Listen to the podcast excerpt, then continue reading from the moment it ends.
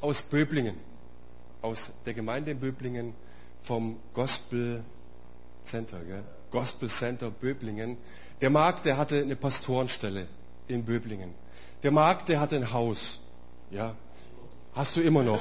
So, der Marc, der ist 40, über bisschen über 40. So, 42. Leute, da geht's doch richtig, richtig, richtig gut Richtung Rente. Du hast eine Pastorenstelle, hast ein Haus, hast eine Familie. So, äh, da brauchst, du, da, da brauchst du keine Sorgen mehr machen. Und jetzt ist irgendwas passiert bei ihm, weil er gesagt hat, ich gebe das alles auf und ich gehe mit meiner Frau, mit meinen Kindern nach Bobfingen und gründe dort Gemeinde. Der ist nicht normal, der Mann. Okay? Ähm, ich würde dich gerne äh, bitten, dass du ein bisschen was erzählst, wie es dazu gekommen ist. Also, was hat euch bewegt, in Bobfingen Gemeinde zu gründen? Und sag doch einfach noch ein bisschen was persönlich zu euch. Okay, dann viel Spaß, das Mikro ist eins. Danke, super, vielen Dank. Einen wunderschönen guten Morgen. Meine Stimme klingt so ein bisschen, äh, bin ein bisschen erkältet, aber ist nicht so schlimm. Ähm, die heutige Jahreszeit, die gibt es halt so ein bisschen her. Ja. Also erstmal wollte ich mich noch mal riesig bei euch allen bedanken, weil, der Manu hat schon richtig gesagt, wir machen so ein Gemeindegründungsprojekt in Bobfingen. Und ihr als Gemeinde Heidenheim, ihr habt da auch Geld rein investiert. Ja? Und das war eben mein Herz für sein Haus, diese Aktion. Und allen Nördlingen, Heidenheim, jeder hat einen gewissen Betrag eben in diese Gemeindegründung hinein investiert. Und ihr Lieben, ich kann euch sagen, es macht das Leben viel, viel leichter, wenn man mit Freunden, mit Brüdern und Schwestern im Rücken in sowas reinstartet, wie wenn man allein auf weiter Flur ist. Ich weiß nicht, wie es euch geht, aber ich bin riesig dankbar. Auch liebe Grüße von meiner Frau und von dem ganzen Team, das in Bobfing ist. Wir sind mittlerweile mehrere Leute, die da eben vor sich hin wursteln. Und also jetzt ganz brandaktuell auch für euch zur Information haben wir tatsächlich Räume gefunden. Das war nicht so einfach, aber es ist wirklich eine geniale Geschichte gewesen. Wir haben schon überall geschaut. Die Städte haben eigentlich nichts für uns gehabt. Es geht nur während den Öffnungszeiten. Und jetzt kam tatsächlich auch jemand auf uns zu, der sagt, ja, Gott hat zu ihm geredet. Das ist immer gut, ja. Ähm, also es kann nie schaden, wenn Gott redet, ja. Er hat, eben eine Irish Pub und die möchte uns für wenig Geld einfach vermieten, ja. Also wirklich für wenig Geld, für das kriegst du nicht mal einen Zeltplatz, ja. Also gefühlt. Und jetzt haben wir gesagt, okay, ähm, wir werden das mal machen. Wir werden dort anfangen mit Jugendarbeit und werden anfangen mit Gebetsabenden und Lobpreisabenden für die Stadt, eben, dass wieder in der Stadt was passiert und wir sind gespannt, was Gott vorhat. Es ist wirklich spannend. Viele Leute aus der ganzen Region kommen zusammen und sagen, hey, wir haben ein Herz für Bobfingen, ehemalige Pastoren, Leute, die schon jahrelang dort Kleingruppe machen. Das ist echt so wie so ein Puzzlestück, ein Puzzle, wo immer jedes Stück zusammenkommt. Auf einmal merkt man, der wartet ja schon lang drauf, dass man sich irgendwie treffen kann.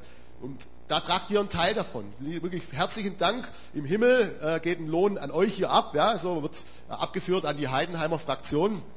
Also sind wir auch wirklich vielen, vielen Dank. Also wir, wir schätzen das wirklich sehr, äh, dass wir da nicht allein irgendwo stehen, dass ihr da auch hinter uns steht. Und auch wenn ihr mal immer dran denkt, wir sind auch nicht böse um für Gebet. Ja, also wenn ihr mal für uns betet, äh, das kann, also sind wir echt dankbar dafür.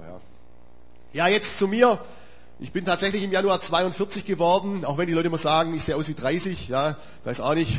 Ähm, da neulich saß ich mal mit einem meiner Jugendlichen, wo ich früher Jugendpastor war, eben zusammen. Äh, der war gerade 20 geworden und da kam, kam mir eine dritte Person dazu und sagte, hey, ihr seid doch gleich alt. Ja, da dachte ich, oh schön, äh, Oil of Olas von der Frau wirkt. Ja, äh, also gute Faltencreme äh, kann Wunder bewirken. Ja, aber es war tatsächlich so. Also ich habe so eine lange Reise hinter mir und eins habe ich schon ganz früh gelernt in meinem Leben mit Jesus. Es kostet dich alles aber nur dann macht es auch Spaß.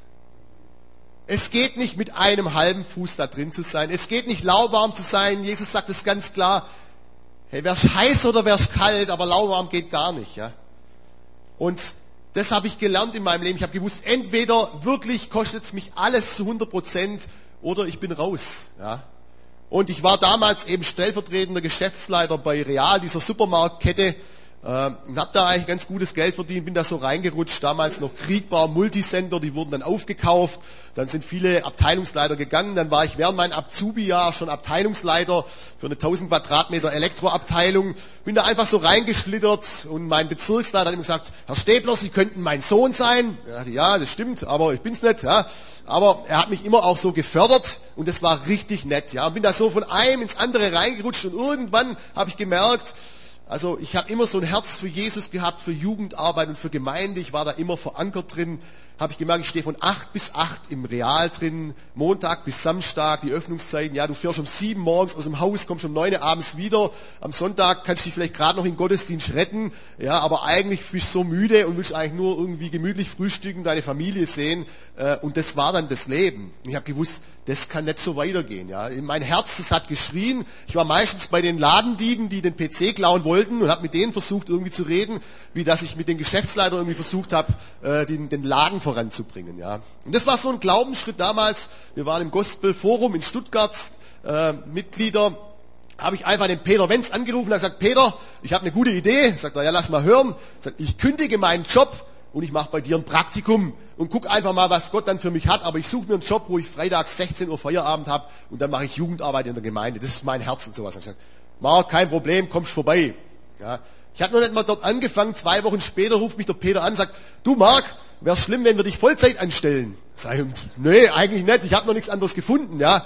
Sagt er, ja, ein Pastor, der Udo, der geht gerade nach Mecklenburg-Vorpommern und wir suchen eigentlich jemand für Evangelisation auf der Königstraße und eben auch für das Gebiet Böblingen, das sind meine Eltern Gebietspastoren gewesen, eben dort äh, dieses Gebiet zu unterstützen.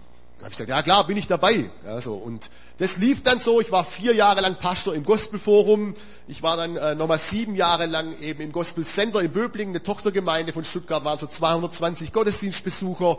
Wir hatten viel Jugendliche, so 60 Jugendliche, die alle so zwischen 14 und 20 waren oder sowas. Ja, also ein ganz, ganz großer Anteil, haben ganz viele Geschichten gemacht.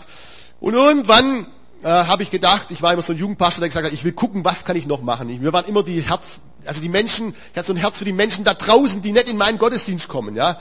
Und ich habe denen Flyer gegeben und die wollten sie gar nicht haben, ja. Und ich habe gemerkt, die, äh, die, wo ich kannte, die kamen irgendwie mit. Alles persönliche Beziehungen und sowas. Dann sind wir rausgegangen auf die Sportplätze, haben mit denen Basketball gespielt. Auf einmal kamen sie mit, ja, so. Ähm, und wir waren da irgendwie da. Und eine Sache, die ich dann gemerkt habe, was will ich machen, war bei Michael Stahl eben eine Trainerausbildung für Selbstverteidigung, weil ich dachte, da erreiche ich die Kaputten, die viele, die nicht mehr leben wollen, die einfach irgendwo am Rande der Gesellschaft sind. Das habe ich dann auch gemacht, bin dort eben eingestiegen in diese Trainerausbildung und der Michael und die Hilde haben immer wieder erzählt, ah, sie haben 400 Mails die Woche von Leuten, die nicht mehr leben wollen, wo die Eltern die Kinder schlagen oder die Kinder die Eltern oder die Eltern die Kinder an die Heizung fesseln oder egal was. Also ich habe so Geschichten, kann ich nur aus Tatort oder sowas aus dem Fernsehen. Ja, live habe ich das nie erlebt. Du bist ja in der Gemeinde mit guten mittelständischen Familien, die alle irgendwie nach Werten leben wollen. Und irgendwie hat so eine leise Stimme angefangen in meinem Herz zu sprechen. Mark, was wäre, wenn du nicht deine eigene Sportschule in Böbling aufmachst, sondern hingehst und den Michael und die Hilda unterstützt.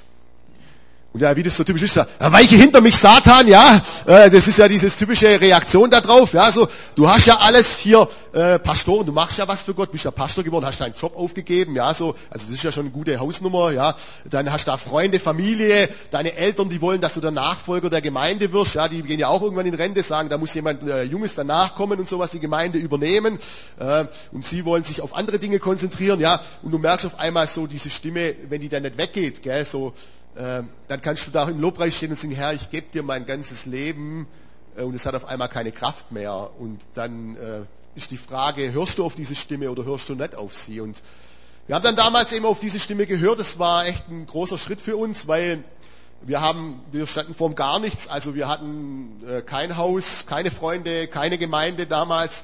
Äh, wir hatten kein Gehalt. Wir sind eigentlich ins Nichts gegangen. Das Einzige, was wir hatten, war eben unser Haus, das wir vermietet haben. Ja, das war so unser Grundstock, der uns getragen hat.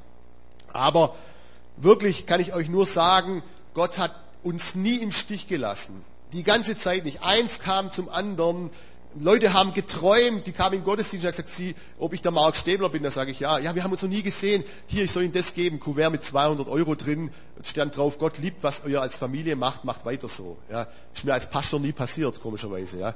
Ähm, weil das alles in Sicherheit war. Manchmal braucht es dieses Risiko, dass wir rausgehen, dass wir auch das erleben. All in, ja, alles, alles reinwerfen. Und es ist auch nicht für jeden, das muss auch nicht jeder machen, aber ich glaube, jeder hat so seine Bereiche, wo Gott eben anklopft und sagt, hey, willst du nicht da mehr reintauchen? Ja, und Jetzt sind wir hier, wir sind froh, dass wir da sind. Ich muss sagen, im persönlichen Gespräch haben in, dieser, in diesen anderthalb Jahren oder zwei Jahren, wo wir jetzt vielleicht hier sind, mehr Leute ihr Leben Jesus gegeben, wie als meine elf Jahre Pastoren da sein, komischerweise. Ähm, aber äh, ich arbeite eben auch vormittags mit Langzeitarbeitslosen, wo wir wirklich äh, ans Eingemachte gehen, wo wir über Vergebung sprechen, über verschiedene Werte. Und ich sage dann immer, ihr wisst ja, ich war elf Jahre Pastor, sorry, wenn ich jetzt ein Beispiel aus der Bibel bringe, aber da, da, da, da, da, ja. Und dann äh, predige ich da immer alle Predigen, die ich schon mal gepredigt habe. Und es ist echt eine gute Zeit.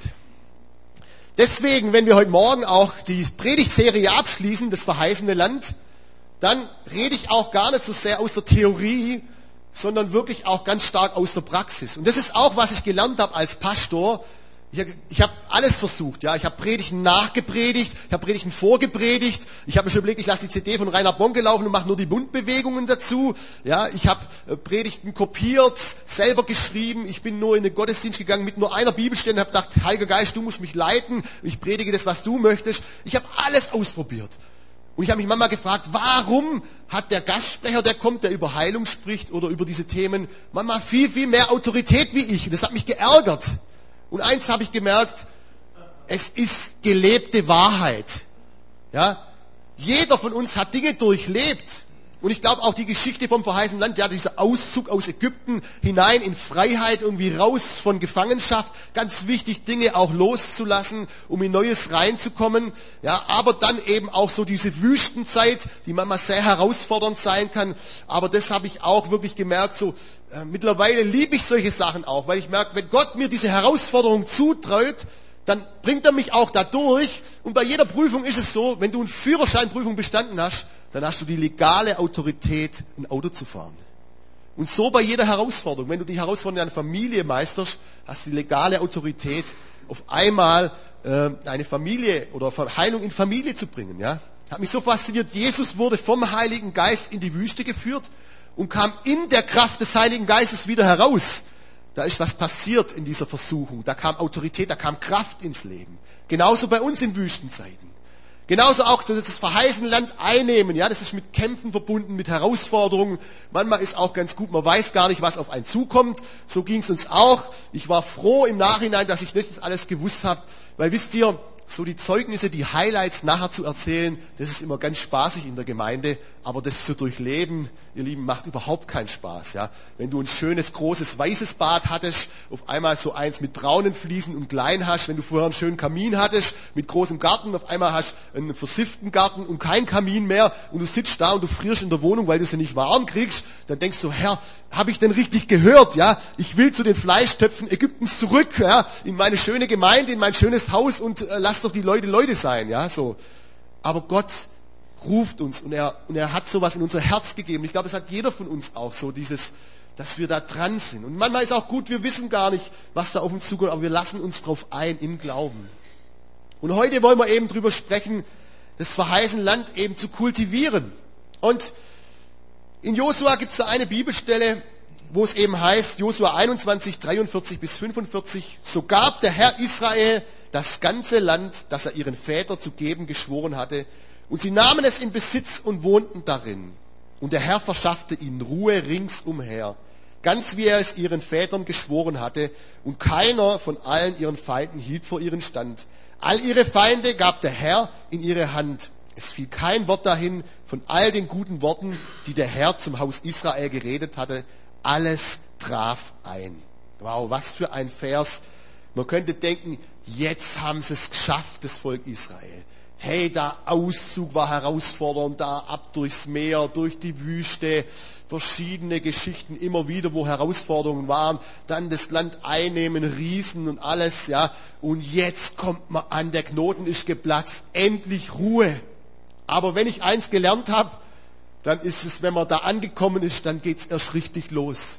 Nördlingen, die bauen ja gerade auch ein Gemeindezentrum. Da könnte man auch denken, ja, jetzt endlich fertig gebaut. Nein, dann geht's erst richtig los. Ja, dann geht's darum, das Gemeindegebäude zu füllen. Ja, es ist immer so bei diesen Sachen. Äh, vorher ist nachher. Genauso bei Zielen in unserem Leben. Wir waren ja auf der Konferenz mit Leo Bigger. Der hat gesagt, er hat keine Zahl für seine Gemeinde festgelegt. Er möchte so und so viel tausend Menschen, ich glaube 3200 kommen da sonntags im Gottesdienst, ja, in der Schweiz, in Zürich. Er hat gesagt, er hat, sagt aber nicht, wir wollen 4000 Leute werden, weil er sagt, was ist, wenn wir dann 4000 sind? Was mache ich dann? Nee, er sagt einfach, er möchte so gut wie möglich diese Werte Gottes leben und Gemeinde bauen und da gibt es keine Grenzen. Ja. Und ich glaube, das brauchen wir als Menschen auch. Wir brauchen Ziele, die uns motivieren, brauchen Ziele, die uns voranbringen. Sonst merken wir, verlieren wir an Lebensqualität. Einfaches Beispiel. Äh, wenn, ich habe früher immer gern Fußball gespielt auf dem Bolzplatz bei uns.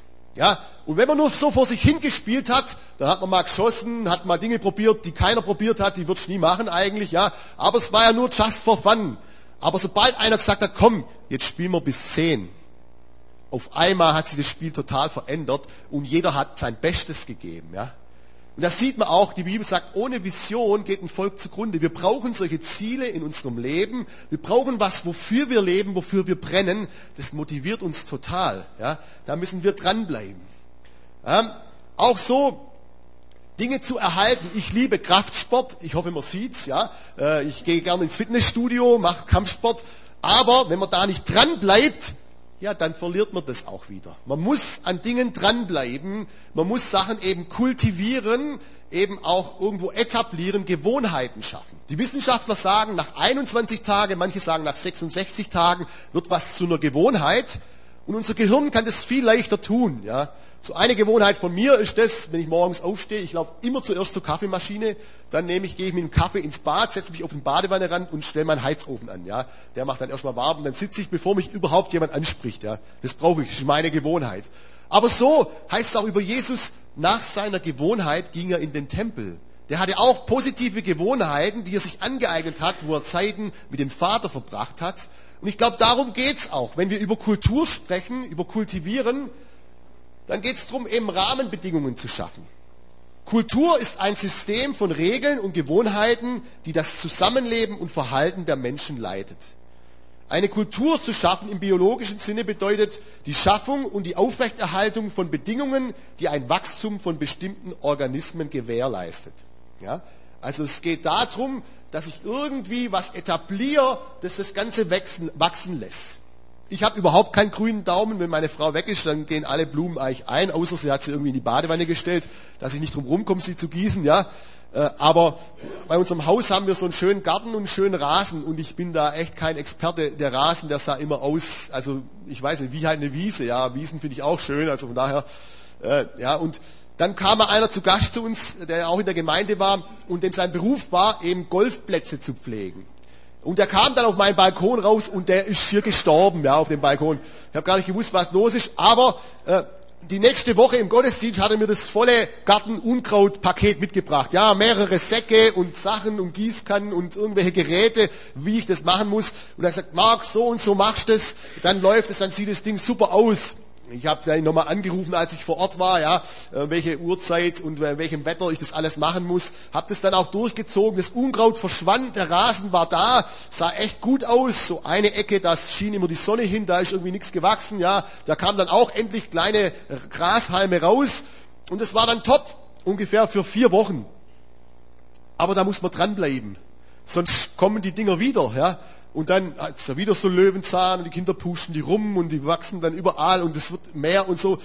Ich habe gesagt, wir sollen betonieren, ja, das hilft also. Aber meine Frau war dagegen, komischerweise, ja.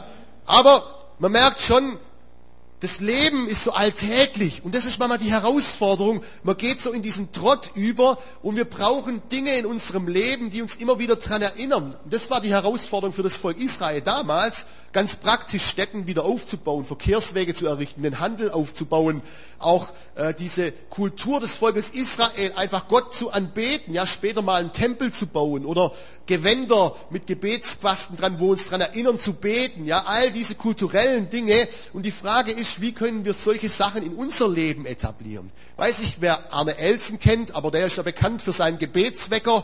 Einfach ein Wecker, der alle zehn Minuten vibriert in deiner Hosentasche und dich daran erinnert, äh, einfach Gott zu loben. Ja, das kann vielleicht eine Art sein. Einfach vielleicht auch ganz normal morgens aufzustehen, seine stille Zeit zu machen, was es auch immer sein kann. Es gibt gute Gewohnheiten und gute Kulturen, die in unser Leben kommen müssen.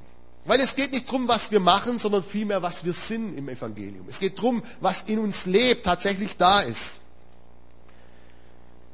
Jemand Schlaues hat gesagt, wir sind das, was wir wiederholt tun. Vorzüglichkeit ist daher keine Handlung, sondern eine Gewohnheit. Ja?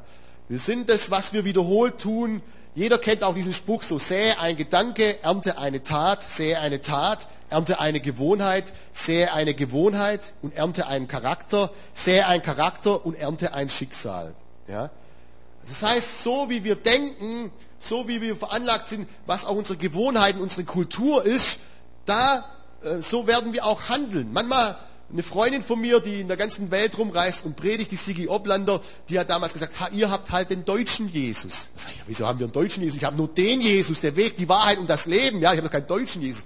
Ich sage, ja doch, du bist von deiner Kultur geprägt. Ja, äh, einfach so, wie du Jesus siehst. Ja, Jesus war kein blonder Schwede, ja, wie es in den Filmen manchmal dargestellt wird, sondern der war eben dort äh, hebräischen Abstammung. Ja, das war dort eben alles so äh, eine andere Kultur. Ja, manche Sachen geben gar keinen Sinn in unserem westlichen Denken, kommen wir nicht so wirklich mit klar. Und es geht darum, wie Jesus sagt, die Wahrheit macht uns frei. Wie ist er wirklich? Dass wir erkennen, wie ist Gott wirklich? Wie ist sein Sohn wirklich? Wie sind wir wirklich? Wie sieht Gott andere Menschen tatsächlich? Und da habe ich festgestellt, hat Josua dem Volk so drei Tipps mitgegeben, einfach wie sie das Land kultivieren können. Und das möchte ich mit uns heute Morgen noch ein bisschen teilen. Das erste, was Josua sagt, in Josua 23, 6 bis 7, da heißt es, so haltet denn ganz fest daran, alles zu befolgen und zu tun, was in dem Buch des Gesetzes Moses geschrieben ist, dass ihr nicht davon abweicht, weder zur Rechten noch zur Linken, damit ihr nicht in diesen Nationen aufgeht, in denen, die bei euch übrig geblieben sind. Den Namen der, ihrer Götter sollt ihr nicht mehr nennen, ihr sollt nicht bei ihnen schwören, ihr sollt nicht dienen, und ihr sollt sie nicht anbeten. Josua sagt dem Volk, hey, wenn ihr diese Kultur Gottes behalten wollt, dann müsst ihr das Wort Gottes total wertschätzen dann muss das Wort Gottes eure Richtschnur sein für euer Handeln. Ihr dürft euch nicht mischen mit den Werten von der Kultur oder von den Leuten, die noch in diesem Land leben, sondern ihr müsst prägen. Ja? Ihr müsst keine Thermometer sein, sondern Thermostate. Ja? Also Thermostate, die sind verantwortlich für die Temperatur. Und Thermometer, der misst nur die Temperatur. Sondern es geht darum, dass wir prägen.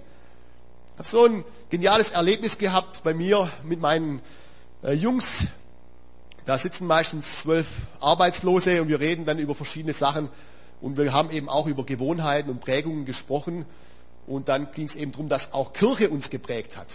Und dann fing der Erste schon an, was, Kirche? Ich halt so, wie die einen gesagt haben, ja, wenn Gott eben äh, da wirklich wäre, warum gibt es dann so viel Krieg und so viel Leid und sowas? Ja, und dann sagt der Nächste, ha, und Sexualität, kein Sex vor der Ehe, so ein Schwachsinn habe ich ja noch nie gehört und sowas. Und in mir stieg so ein heiliger Zorn auf.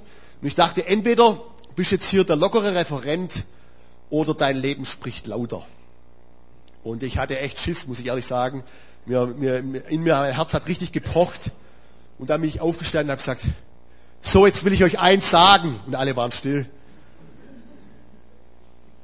Ich habe mich mit meiner Freundin mit 16 befreundet, wir waren vier Jahre befreundet, wir haben mit 21 dann geheiratet. Wir sind jetzt 20 Jahre verheiratet, wir haben drei Kinder und ich bin glücklicher wie denn nie. Ich hatte mit keiner anderen Frau Sex davor, danach, währenddessen irgendwann und ich hab's auch nicht vor. Und das ist das Beste, was euch im Leben passieren kann. Totenstille. Du jetzt können die Nadel fallen hören, ja. Und dann auf einmal der, wo das gesagt hat, kann sagen, äh, ja, äh, äh, also äh, so kann man es ja auch sehen das hört sich ja auch nicht schlecht an. Ja? Und ich dachte so, ja, genau. Und nachher stellte sich raus, er war eigentlich mit einer Frau zusammen, sie haben ein Kind, die Tochter ist mittlerweile sechs Jahre alt, aber er hat sie noch nie gesehen, weil seine Frau das nicht will. Ja, komisch, dass man dann auf einmal seine Taten rechtfertigt oder Dinge rechtfertigt, äh, gegen andere Sachen schießt, aber eigentlich das Herz sich danach sehnt, nach Familie, nach Frieden. Und nur bei Jesus, da ist das wahre Leben. Und es kommt daran, wenn wir uns an sein Wort halten, wenn wir da dranbleiben, an das, dass sein Wort uns frei macht, ihr Lieben. Dass wir merken, dass es uns formt, dass es uns wichtiger ist, einfach da dran zu bleiben. Das muss was sein, was in unser Leben kommt. Weil die biblischen Werte sind oft ganz anders wie die weltlichen Werte. Der Größte wird der Diener aller sein, ja. Die Witwe, die wenig gibt, gibt mehr als die, wo viel reingelegt haben. All diese Werte auf einmal, wo wir merken, hey, stimmt, in der Gesellschaft sind es ganz andere Dinge. Genauso auch ist das Wort Gottes so wichtig, weil wir so oft von Erfahrungen geprägt sind, ihr Lieben. Und das war so ein Punkt auch in meinem Leben. Wenn du das nicht erlebst, was in dem Wort Gottes drinsteht, dann konkurriert es mit dem Wort Gottes. Und entweder bist du jemand, der nach deinen Erfahrungen lebt oder weiter dran festhält an dem, was er uns zugesagt hat. Und es ist nicht einfach. Um mich herum sind viele Menschen gestorben, für die ich für Heilung gebetet habe. Aber was ist dann die Wahrheit? Wir müssen an der Wahrheit festhalten. Wir dürfen nicht aufhören zu glauben, nicht aufhören zu beten. Wir müssen dranbleiben, auch wenn da Schmerzen sind, wenn da Herausforderungen sind. Egal was wir erlebt haben, aus welcher Gemeindesituation wir kommen, wir müssen uns voll hineingeben in das Reich Gottes. Ich habe das gemerkt, du wirst frustriert sonst. In meiner Situation war es genauso. Ich dachte, Herr, was habe ich getan? Alle Schwaben machen es andersrum. Mit 42 haben die ihr Haus, ihr Auto, ihr Pferd und ihren Hamster, äh, ihre Familie und alles ist in trockenen Tüchern, ja. Und ich habe alles weggeworfen. Ich dachte, ich, hab, ich bin verrückt, ja. Ich saß mit meiner Frau manchmal heulend abends da und dachte, Herr, was haben wir getan?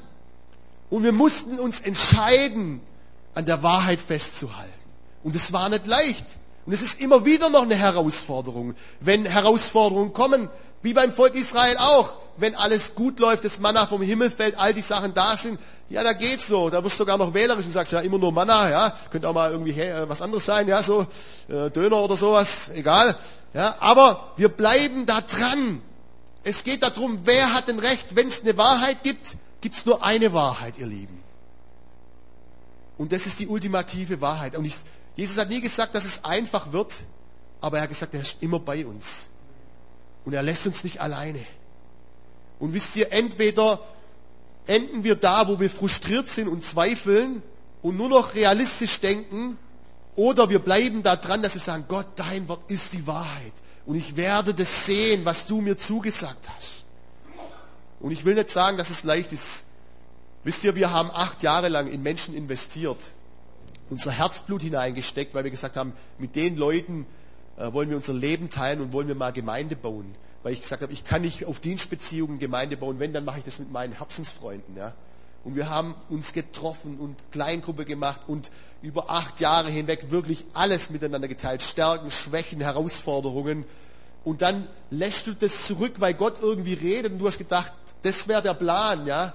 Und du kommst jetzt und ich war müde, mich wie neue Menschen zu investieren. Ich war müde, mich wieder aufzumachen, einfach zu sagen, hey, ich lerne jetzt wieder jemand kennen. Ich, ich, ich werde wieder mit den Freunden und wir gehen wieder durch geistliche Prozesse, wo wir voneinander lernen. Ich war müde und ich war es leid. Und ich musste sagen, Gott, okay, hier bin ich und gebrauch mich. Und als ich das für mich entschieden hat, dann sind wieder Sachen passiert, dann kamen Dinge wieder ins Rollen, aber nicht, wo ich passiv oder irgendwie auf Dinge gewartet habe. Gott, sein Wort steht fest und es ist unsere Richtschnur für unsere Leben als Gläubige, die wir ihm nachfolgen. Zweiter Punkt, den Josua angeführt hat, ist, dass wir Gott lieben sollen. Josua 23, Vers 11. So achtet um eures Lebens willen genau darauf, den Herrn, euren Gott, zu lieben. Das gibt er dem Volk mit. Er sagt, hey, du, ihr müsst den Herrn, euren Gott, mehr als alles andere lieben. Ich glaube, daran scheidet sich ganz viel, ob wir ihn lieben oder nicht. Ich kenne es auch noch, als ich Jugendlicher war, so ein bisschen ein Doppelleben. Ja, in der Schule war man der Kasper, in der Gemeinde hat man gewusst, wie man sich halt verhält. Und ich habe immer geschaut, wie weit kann ich gehen hier, dass es noch keine Sünde ist, aber trotzdem irgendwie gefühlt Spaß macht. Ja, so, so noch ein Fuß hier raus, noch nicht abstürzen, aber ganz am Limit. Wo ich Jesus wirklich begegnet bin, habe ich gemerkt, ich will so weit wie möglich nur weg sein, so nah wie möglich nur bei ihm sein, einfach so ähnlich zu sein, wie er es nur war, wie ich es nur kann. Und das unterscheidet Liebe von dem einfach, ob wir das nur aus Pflichtbewusstsein tun oder ihn wirklich lieben. Ihr Lieben, der Glaube an Jesus Christus, das ist kein Hasenzüchterverein. Das ist nicht was, wo wir hingehen und wissen, was wir machen und gute Gemeinschaft haben, sondern es kostet uns unser Leben. Jesus sagt nicht, geh in die Gemeinde sonntags, mach dir einen Fischaufkleber aufs Auto und sei fröhlich. Er sagt, hey, wer mir nachfolgen will, der verleugne sich selber und der nimmt sein Kreuz auf sich. Der lebt nicht mehr für sich, sondern der lebt jetzt für mein Königreich. Und das kann sehr herausfordernd sein. Das kostet dich wirklich alles, wenn es nicht mehr um dein Ego geht, sondern einfach um sein Reich. Aber trachtet zuerst nach dem Reich Gottes. Und dann wird euch alles andere zufallen. Müssen ihn lieben. Wisst ihr, ich bin so ein Spaziergangmuffel. Ich kann es nicht leiden, ja. Spazieren gehen, ich brauche immer ein Ziel, ein Korb und ein Basketball oder ein Fußball und ein Tor oder sowas, ja. Aber einfach nur spazieren gehen wegen der Landschaft, die kann ich ja auch im Internet anschauen, ja. So, also, ja, ist viel angenehmer. Und meine Frau, die liebt halt spazieren zu gehen. Ja, und jetzt, ich kann genau das Gleiche tun, einmal aus Pflichtbewusstsein und laufe halt mit, ja, schöner Tag heute oder sowas, oder weil ich sie wirklich lieb. Und meine Frau merkt es, ja. Meine Frau merkt, ob ich aus Liebe mitgehe oder weil ich schlechte Laune habe und denke, ich habe überhaupt keinen Bock, ja. Sie kann unterscheiden, sie spürt es sofort, ob ich jetzt wirklich sie liebe oder jetzt einfach nur das mache, damit ich halt meine Ruhe habe. Das merken wir doch alle. Und das ist so dieser Unterschied, ob wir wirklich ihn lieben ob wir ihm nachjagen oder ob wir schauen, wie weit können wir gehen. Wisst wir haben ein Pflegekind, unser jüngster Pflegekind, der kam mit sechs Monaten zu uns. Und das, ich habe mich dann immer gefragt, kann ich den so lieben wie meine eigenen Kinder? Und wie wird es wohl sein? Vielleicht schlägt er meine eigenen Kinder auch. Tatsächlich passiert, ja. Wie gehe ich dann damit um? Äh, ist ja eine Herausforderung so irgendwie. Der ist, gehört gar nicht zu mir. Aber äh, das war mal so eine Offenbarung für mich. Ich weiß nicht, ob ihr das kennt, so die Babys, wenn die so Brezeln essen, ja. Die haben da so eine Begabung, die schlecken die dann so an so äh, und sabbern da so schön ran, dann trieft es so. Und auf einmal sagen die dann, Papa, und strecken sie dir so hin. Und du denkst so, nicht gut. Ja? Schön, ess ruhig, ich habe keinen Hunger. Ja? So, nein, Papa. Und dann äh, nimmst du alles als guter Papa zusammen in dir und du beißt von dieser angesabberten Brezel ab. So, ah, ja. Lecker. Äh? Genauso Windel wechseln, ja, da gibt's die tollsten Videos auf YouTube, ja, aber auch nicht so groß meine Stärke, aber man macht's halt, ja. Jetzt beim Cristiano, der war ja eigentlich eine fremde Person für mich, wie ihr alle jetzt vielleicht vor mir hier sitzt, ja. Bei euch würde ich nicht in die Brezel beißen. Ich würde auch nicht eure Windel wechseln, außer ich wäre vielleicht Zivildienstler, ja, oder sowas und müsste das tun. Das heißt nicht, dass ich euch nicht liebe, aber zu ihm ist eine ganz andere Beziehung da. Und diese Liebe macht den Unterschied, dass ich auf einmal Dinge tue, die ich nie machen würde. Und es war wie wenn Gott zu mir gesprochen hat, Mark, wie ist denn deine Frau zur Familie gekommen? Die hatte auch nicht deinen Namen. Es war aus Liebe, weil wir uns geliebt haben. Und genau so macht die Liebe den Unterschied zu meinem Pflegekind, weil ich ihn liebe. Deswegen ist er meine Familie, nicht weil er meinen Namen trägt oder nicht trägt oder sowas. Genauso sind wir auch zu Gott gekommen. Er sagt, wir sind seine Söhne, seine Töchter, wir sind wie eingepfropft in diesen Ölbaum, ja. Wir sind, gehören ihm aus Liebe. Nicht, weil wir es verdient haben oder weil wir irgendwie allem entsprochen sind, sondern nur, weil er uns liebt. Und diese Liebe, die treibt uns zu großen Taten. Das habe ich immer wieder gemerkt. Ja, die Geschichte ist voll. Romeo und Julia, wer auch immer aus Liebe verrückte Dinge gemacht hat. Ich bin Jugendpastor. Ich weiß es äh, zu 100 Prozent. Ich habe Jugendliche gesehen, ja, die aus Liebe die verrücktesten Dinge gemacht haben. Ja, hast du einen Kaugummi? Nee, hier kriegst du meinen.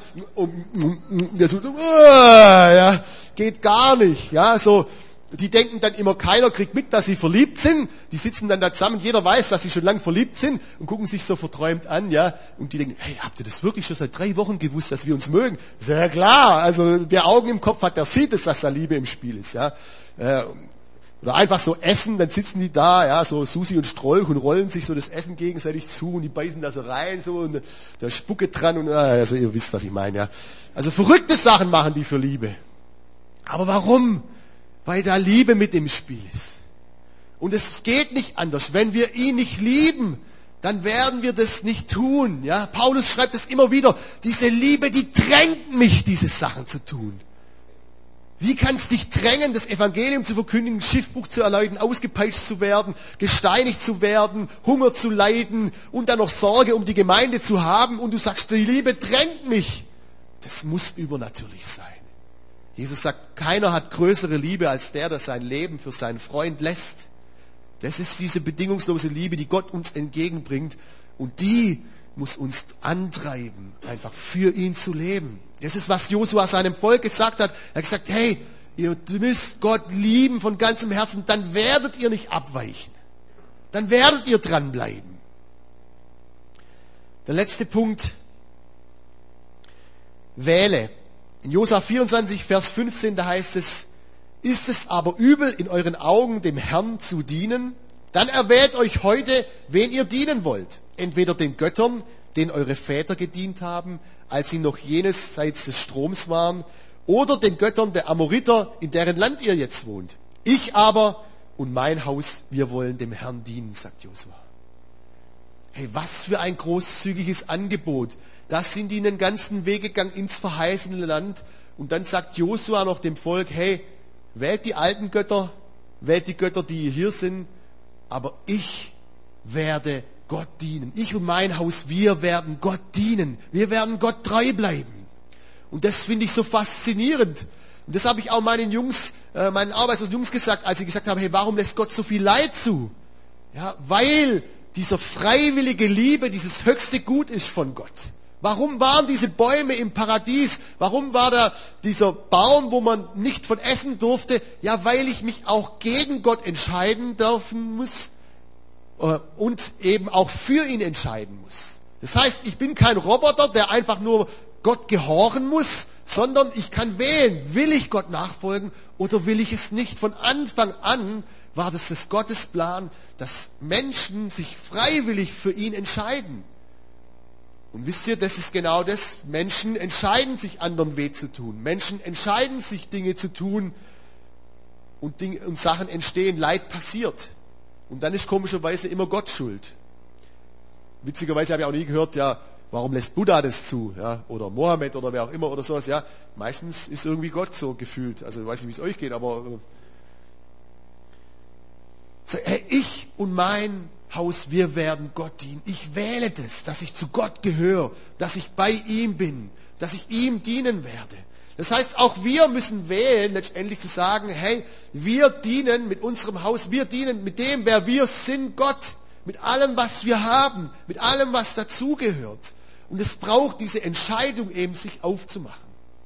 Und wisst ihr genau, das war das in unserem Leben, wo wir diese Stimme gehört haben, haben wir gesagt, Herr, wir wissen nicht wie, wir haben keine Ahnung, wie das passieren soll, aber wir sind hier und wir wollen das wagen, einfach mit dir einfach ein Risiko einzugehen.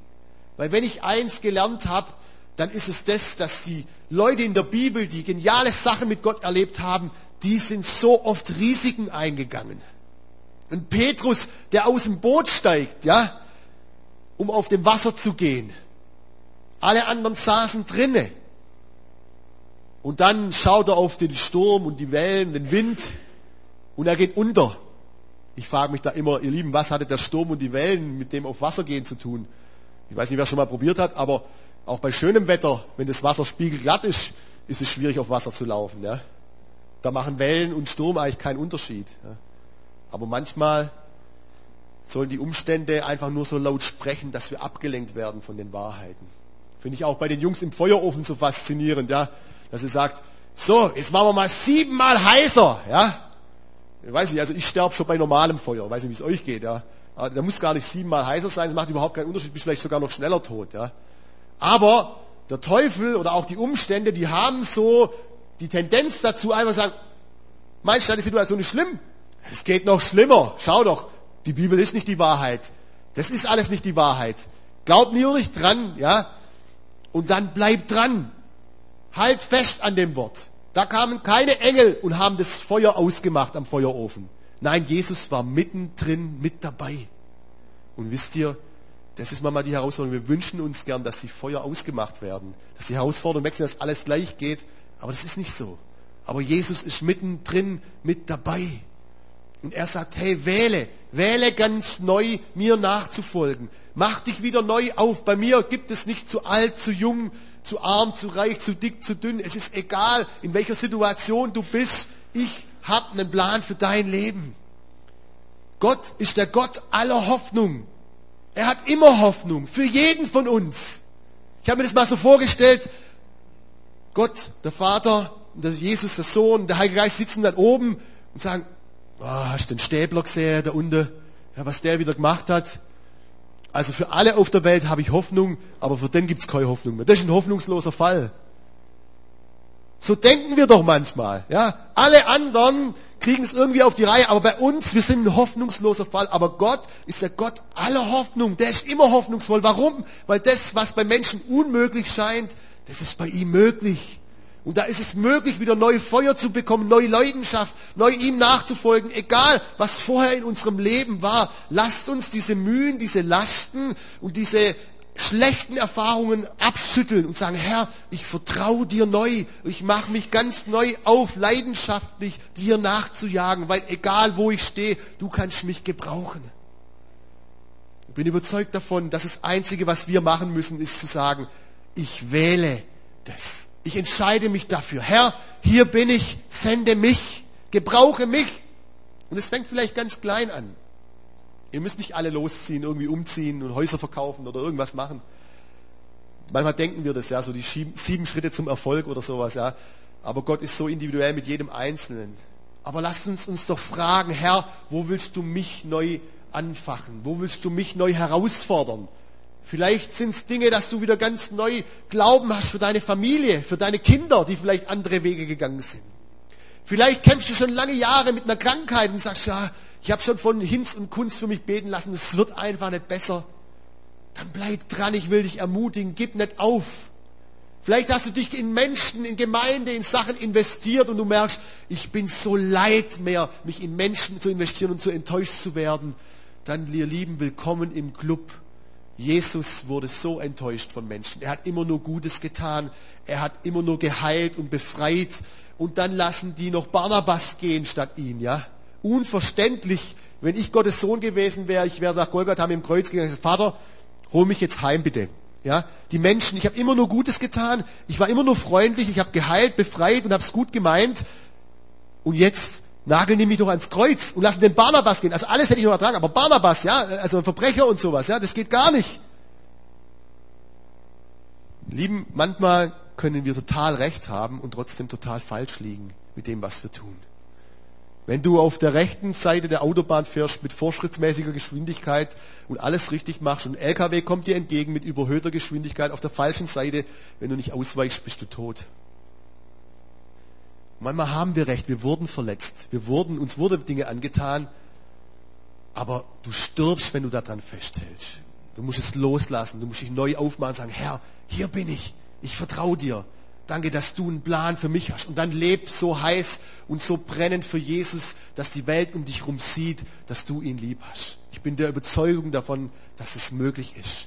Dafür lebe ich und das versuche ich in meinem Leben, in meiner Familie umzusetzen. Ich möchte euch gern dazu einladen.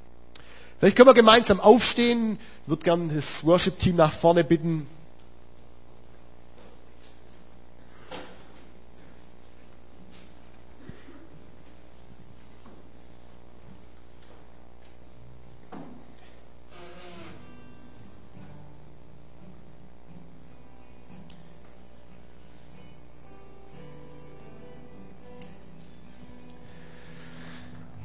Mir war einfach so im Herzen und ich möchte es auch ganz ehrlich mit euch teilen.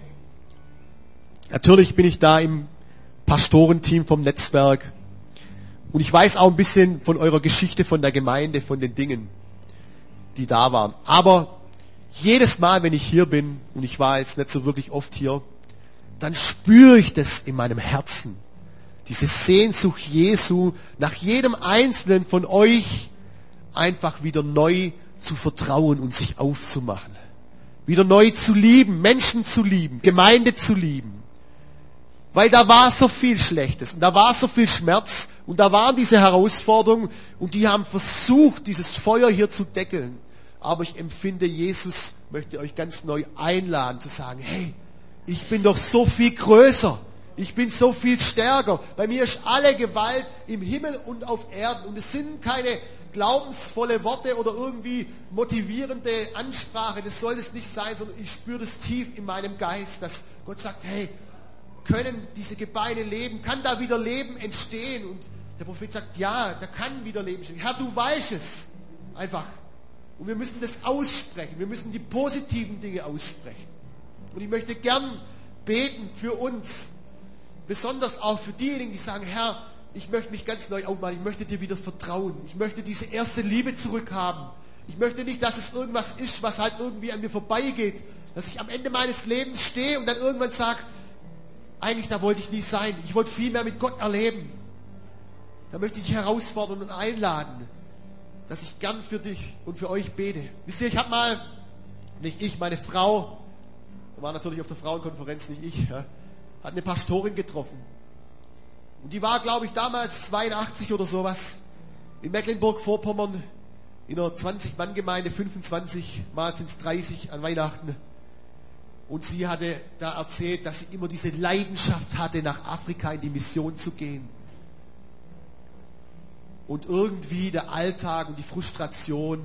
Und sie waren damals, wie viel, zig Jahre in Mecklenburg-Vorpommern in dieser kleinen Gemeinde. Und sie saß da und sie hat geweint, weil sie gewusst hat, Gott hat eigentlich so viel mehr für sie gehabt. Das meine ich nicht werten, dass Afrika oder das besser oder schlechter ist. Jeder hat seinen Auftrag. Das eine kann für den richtig sein, das andere für den. Aber ihr Lieben, ich glaube, in uns brennt diese Sehnsucht, was mit Gott zu erleben, dieses Reich Gottes zu bauen.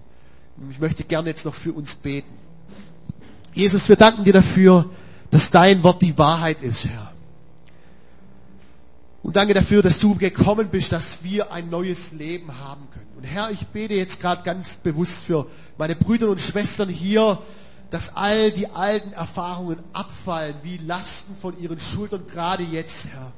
Ich danke dafür, Herr, dass du neues Feuer schenkst, neue Leidenschaft für dein Königreich. Herr, wo die Umstände immer wieder gesagt haben, das ist nicht möglich oder das, sie wurden enttäuscht, Herr, aber wir wollen nicht auf die Enttäuschungen schauen, sondern Herr, wir wollen auf das Kreuz schauen. Wir wollen auf das schauen, was du für uns getan hast, Jesus. Und Heiliger Geist, ich bete, dass du uns diese Kraft gibst, weil in unserer Schwachheit, da bist du mächtig, Herr. Wir sagen dir, wir können das nicht aus uns raus. Wir brauchen diese Agape-Liebe, diese göttliche Liebe in unserem Herzen, die uns antreibt, einfach dir nachzufolgen, Herr. Heiliger Geist, gießt du das gerade in die Herzen aus. Ich bete, dass Verletzung verschwindet, dass Vergebung passiert im Namen Jesu. Vater, ich danke dafür, dass jetzt Depressionen abfallen im Namen Jesu. Jetzt über natürlich, Herr, auch jede Schlafstörung, sie geht jetzt im Namen Jesu. Herr, ich danke dir dafür, dass du gerade jetzt auch Knie anrührst, Arthrose, Arthritis, Herr, dass es verschwindet im Namen Jesu, dass Heilung geschieht, Herr. Und da, wo Menschen schon äh, wie frustriert sind, Vater, da bete ich, dass du dieses Trauertal in ein Freudental verwandelst. Diesen Ort von Trauer in Freude, Herr. Danke dafür, dass hier niemand zu alt ist. Herr, danke dafür, dass du für jeden nicht Rente vorgesehen hast, sondern neues Feuer, Herr. Dass wir brennen für dich. Danke dafür, Herr, dass du da bist mit deiner Kraft.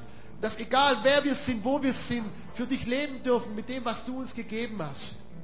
Und so bete ich, dass alles Alte abfällt, alle Ketten zerbrechen im Namen Jesu, Herr. Dass ganz neu dein Heiliger Geist Einzug hält in unsere Herzen, Herr. Wir wollen das. Wir sagen, wir entscheiden uns heute Morgen, wir und unser ganzes Haus, wir wollen dir dienen, Herr. Wir danken dir dafür, dass du treu bist, dass du in uns lebst, Herr. Amen.